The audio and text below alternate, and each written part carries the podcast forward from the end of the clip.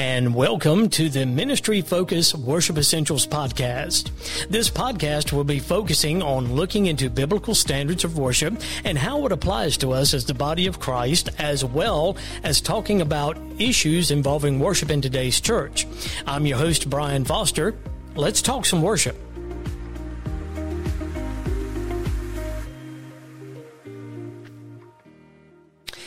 And again, I'd like to welcome everyone to the Ministry Focus Worship Essentials podcast.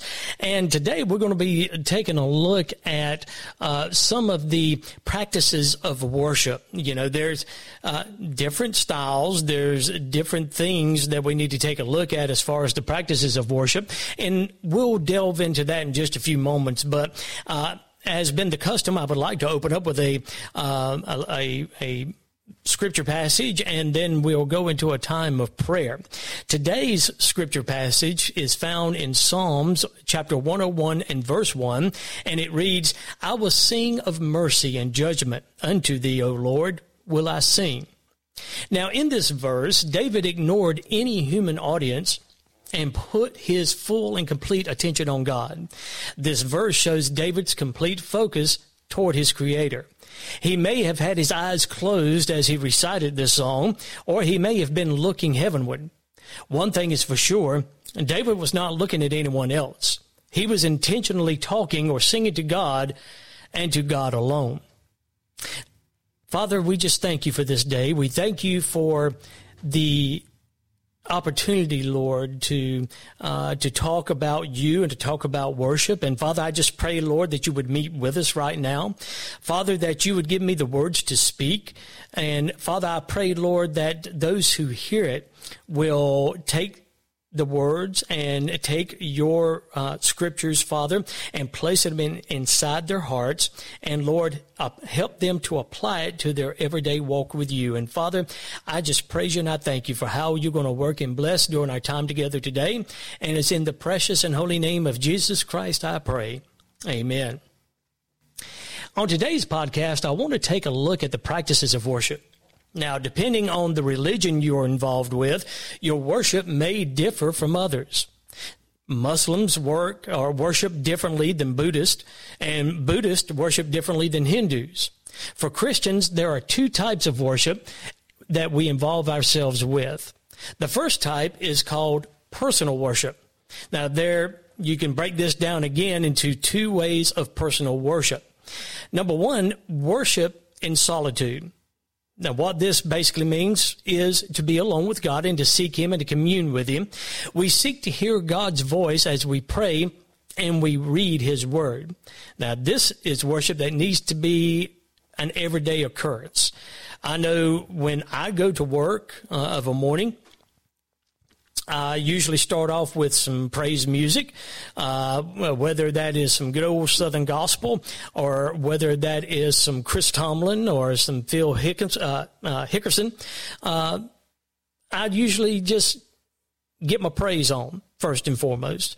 And then before I get to work, I have a time of prayer and the, the burdens of my heart, I just lift up to God, uh, and ask for his guidance for the day and uh, just meet with him uh, and and and try to get myself prepared for the day ahead. Because you know if you like most of us around when when you go to work uh, you have that little bit of dread because you're like oh well you know I try not to have that. Now there are times I have bad days at work, like we all do, but usually just by having that time alone with God in, in, in my car, uh, or in my truck and, and just talking to Him like I'm talking to you right now, really prepares me for the day and uh, it helps me, uh, set myself and prepare myself for whatever may come because I know he's under control. He's got it under control and he's going to direct my day. So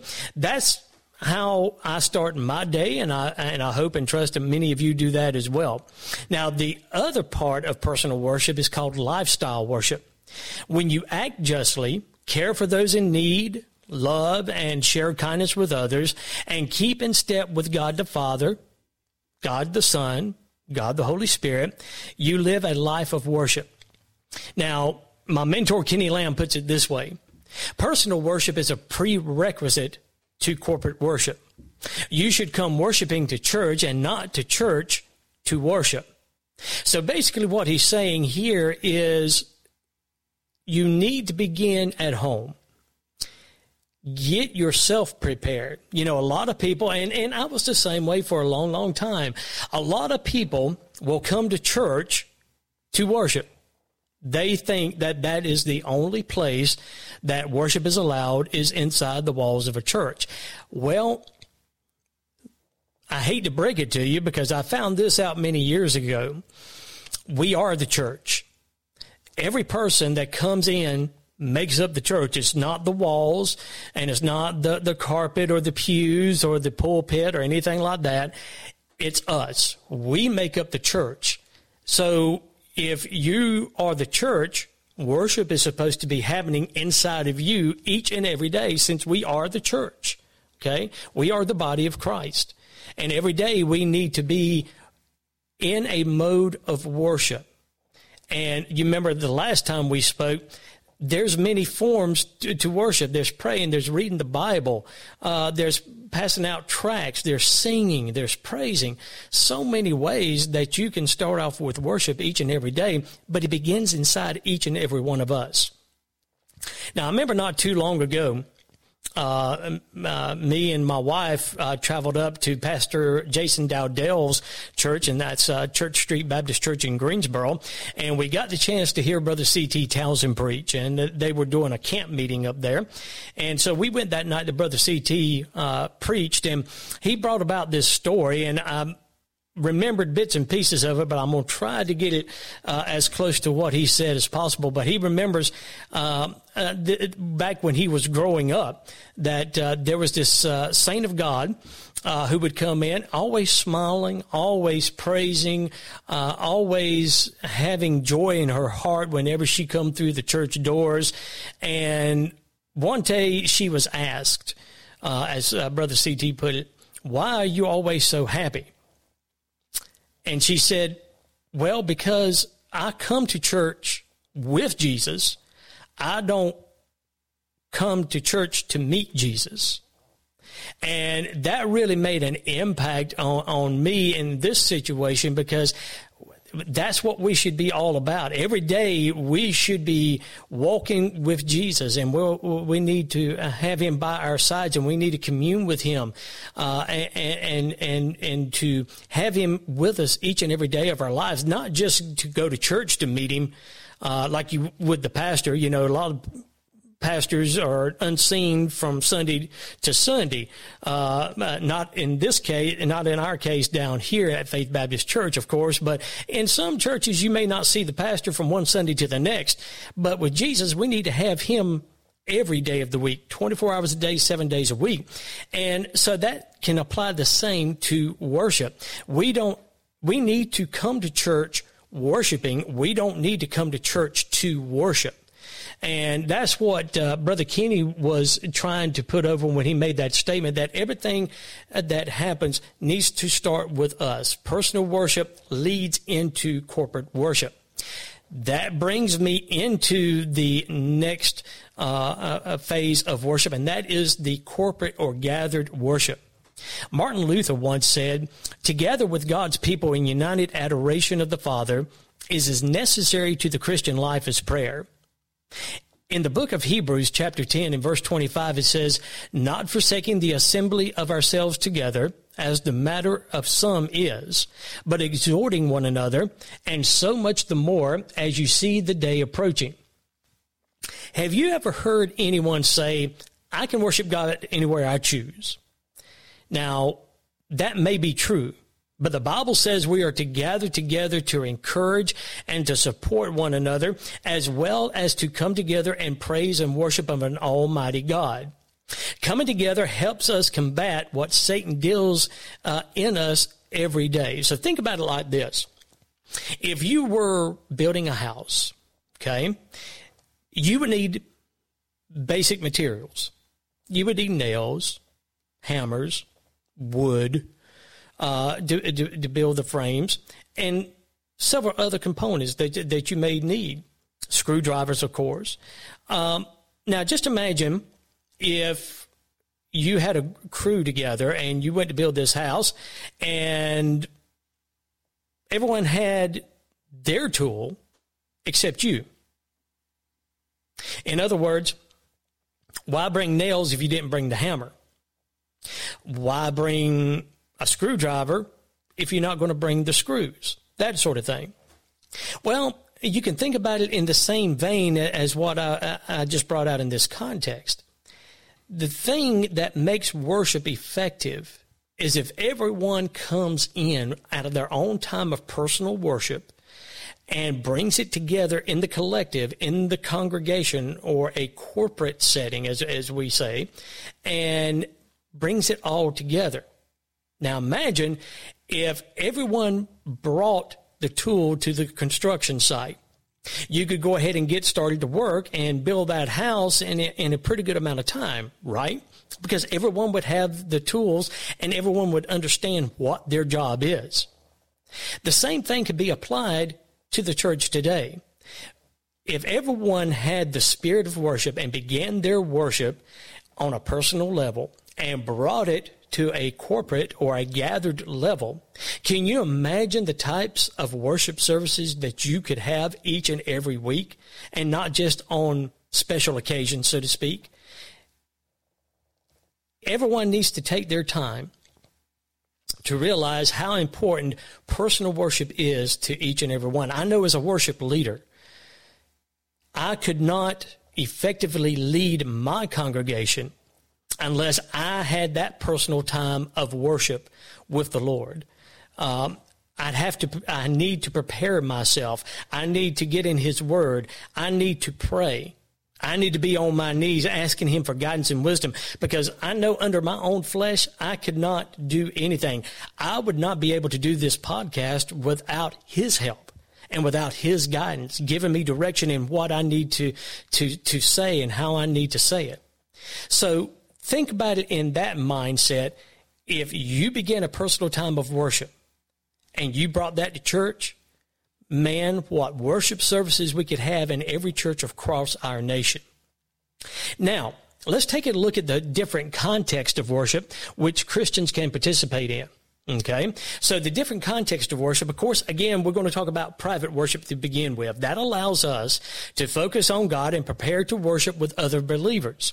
Now, some of the examples of this, of course, is praying in your prayer closet, reading the Bible, keeping a spiritual journal, uh, singing while working or driving, and taking a nature walk, among other things. Okay? So, there's different ways that you personally can prepare yourself. And a lot of the times when I contact our church uh, through one call, I always try to remind them, hey, I hope you are read up, prayed up, and fired up for what God has in store for us when we finally meet together. And so that takes a personal time of worship, staying in prayer and preparing yourself for what God has in store for you and your other believers when you come together.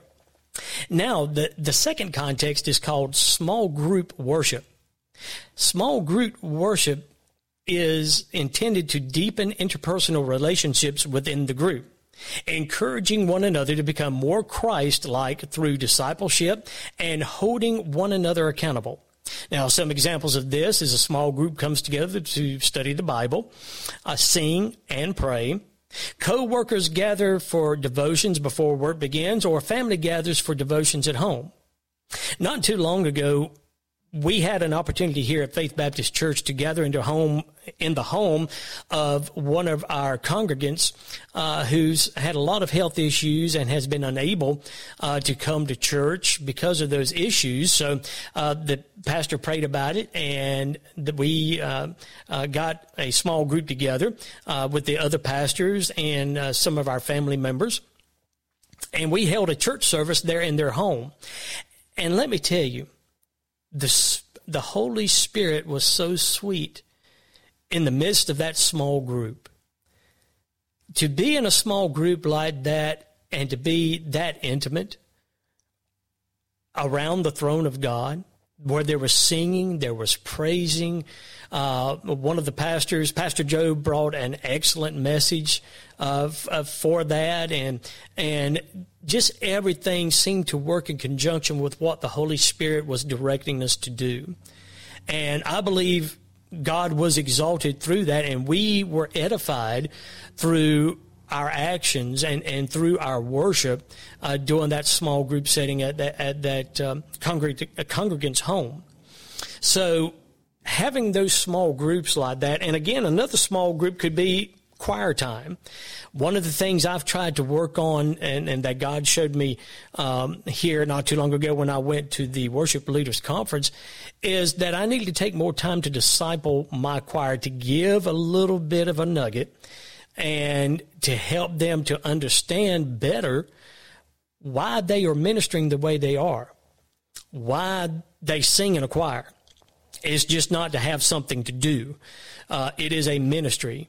Each one of them, even uh, in every choir, each individual is an individual minister coming together to lead others to the throne of grace each and every week. And so hopefully by that nugget, and and and trying to to disciple them and to pour into them is going to help them be more effective each and every week uh, when they stand up in front of the congregation. So small group worship can be very effective uh, when you put it together with the rest of them. Now, speaking of the rest of them, here's the third one. Of course, it's congregational worship. Congregational worship is a regular routine to gather with others to respond to all God has revealed of himself, to worship him for who he is and what he has done. And of course, I'm talking about the gathering of the church on a weekly basis. Folks, this is our practice time for what we're going to be doing in eternity. We're going to be gathered around the throne of God and we're going to be praising Him. We're going to be singing to Him. We are going to be worshiping Him throughout eternity because of what He has done in our lives. Now you think he's already got angels encircling him even right now singing holy, holy, holy. Worthy is the creator of all things. Now we get to be a part of that and throughout it, and you, there's no time in heaven. Okay, uh, there's no 24 hour clock, and we take a break here and there. Okay, this is going to be continual and constant. Okay, that we're going to be working. We're going to be doing other things, yes, and that's for uh, uh the uh, for Pastor Chad to talk about on the Ministry focused podcast at some other point.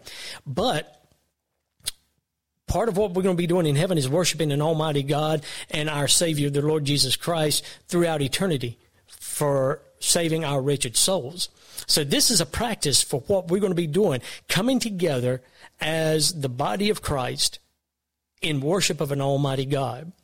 And so we need to take advantage of that each and every week, whenever the church doors open, to come together to uh, edify one another, to exalt the King of Kings and the Lord of Lords, and to come together uh, as the body. Because look, nowadays, folks, if you're not keeping up with what's going on around the world and not realizing how prophecy is jumping off the pages of the Bible and how we really need to start getting serious about when the rapture is going to take place and our uh, our eternity, where we're going to spend eternity, um, you, you need to do a checkup.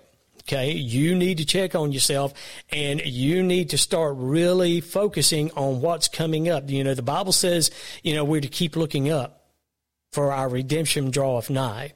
And we need to be in constant preparedness for when that, when that trumpet sounds and we get called home, nothing would take us by surprise. We'll know exactly what to do. We'll know exactly when to do it. Now, the last part of, of this is called festival worship. Now, festival worship is to encourage personal worship, which is worship in solitude and lifestyle worship. Okay. So examples of festival worship. This is a larger, in, in, in other words, this is a larger gather, uh, gathering of believers okay, uh, in a festival setting or a festive, a festive setting. Some of the examples is something like what we just uh, had uh, a couple of weeks ago in Pigeon Forge, Tennessee, which is the National Quartet Convention. Uh, also, the the 40 days and the 40 nights at the Ark Encounter in, in Kentucky. And here locally in the Sand Hills, uh, in uh, about every June now for the past two years at least, we have uh, what we call Unity Fest. That's when a bunch of churches get together and they have uh, guest speakers come out and they have uh, special um, groups and artists that will come out, gospel artists uh, that will come out and sing and lead in worship. So those are some of the examples of festival worship. Now, what I want you to, and what we need to be careful of is we need to note that there is uh, th- that congregational worship and festival worship have very distinct, different, uh, differing purposes. Festival worship may be focused on a particular group or genre of gospel music, whereas congregational worship unites and facilitates corporate expressions of worship among a diverse group of people, such as multi-generational, multi, multi-ethnic, and etc. So in other words, just like with Unity Fest, uh, that's more geared to those on the contemporary side uh, of of gospel music. Okay, it, they do have some Southern gospel artists. Do not get me wrong, but the the they more concentrate on the contemporary side of, of gospel music, just as the National Quartet Convention concentrates more on the Southern gospel side of music. So in festivals, it's more focused on a particular genre, but in congregational is supposed to be uniting.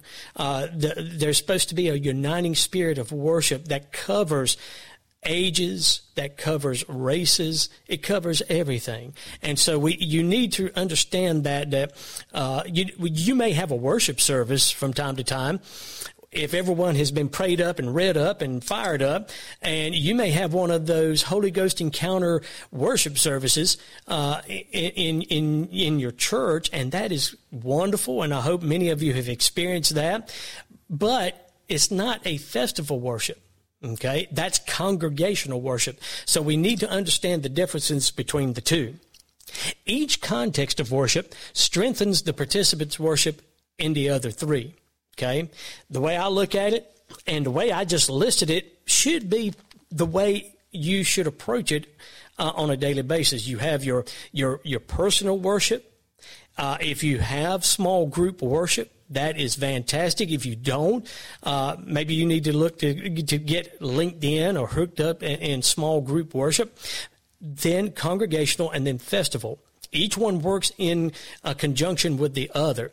Uh, so any chance that you get to worship in these particular contexts, take full advantage of it and and don't let something slip by you that God may have a blessing for you and you miss it. Okay?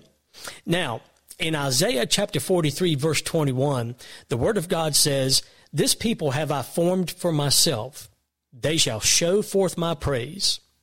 In other words, God is telling us that he created us to worship him.